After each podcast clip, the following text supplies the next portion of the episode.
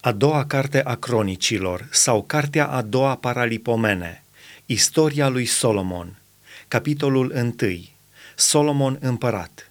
Solomon, fiul lui David, s-a întărit în domnie. Domnul Dumnezeul lui a fost cu el și l-a înălțat din ce în ce mai mult – Solomon a poruncit întregului Israel, căpetenilor peste mii și sute, judecătorilor, mai marilor întregului Israel, căpetenilor caselor părintești. Și Solomon s-a dus cu toată adunarea la înălțimea de la Gabaon. Acolo se afla cortul întâlnirii lui Dumnezeu, făcut în pustie de Moise, robul Domnului. Dar chivotul lui Dumnezeu fusese mutat de David din Chiriat Iarim la locul pe care îl pregătise, căci îi întinsese un cort la Ierusalim. Tot acolo se afla, înaintea cortului Domnului, altarul de aramă pe care îl făcuse Bețaleel, fiul lui Uri, fiul lui Hur. Solomon și adunarea au căutat pe Domnul și acolo, pe altarul de aramă, care era înaintea cortului întâlnirii, a adus Solomon Domnului o mie de arderi de tot. În timpul nopții, Dumnezeu s-a arătat lui Solomon și a zis, Cere ce vrei să-ți dau. Solomon a răspuns lui Dumnezeu, Tu ai arătat o mare bunăvoință tatălui meu David și m-ai pus să domnesc în locul lui. Acum, Doamne, Dumnezeule, împlinească-se făgăduința Ta făcută tatălui meu David, fiindcă m-ai pus să domnesc peste un popor mare la număr ca pulberea pământului.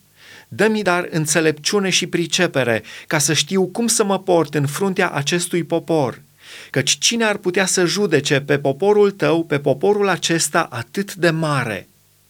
Dumnezeu a zis lui Solomon – fiindcă dorința aceasta este în inima ta, fiindcă nu ceri nici bogății, nici averi, nici slavă, nici moartea vrăjmașilor tăi, nici chiar o viață lungă, ci ceri pentru tine înțelepciune și pricepere ca să judeci pe poporul meu peste care te-am pus să domnești, înțelepciunea și priceperea îți sunt date. Îți voi da, pe deasupra, bogății, averi și slavă, cum n-a mai avut niciodată niciun împărat înaintea ta și cum nici nu va mai avea după tine.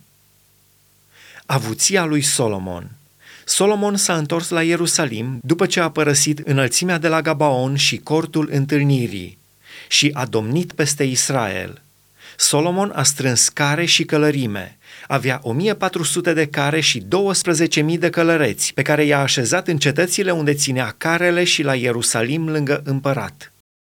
Împăratul a făcut argintul și aurul tot atât de obișnuite la Ierusalim ca pietrele și cedrii tot atât de obișnuiți ca sicomorii care cresc în câmpie. Solomon își aducea caii din Egipt. O ceată de negustori ai împăratului se duceau și îi luau încete pe un preț hotărât. Se duceau și aduceau din Egipt un car cu 600 de sicli de argint și un cal cu 150 de sicli. Tot așa aduceau și pentru toți împărații hetiților și pentru împărații Siriei.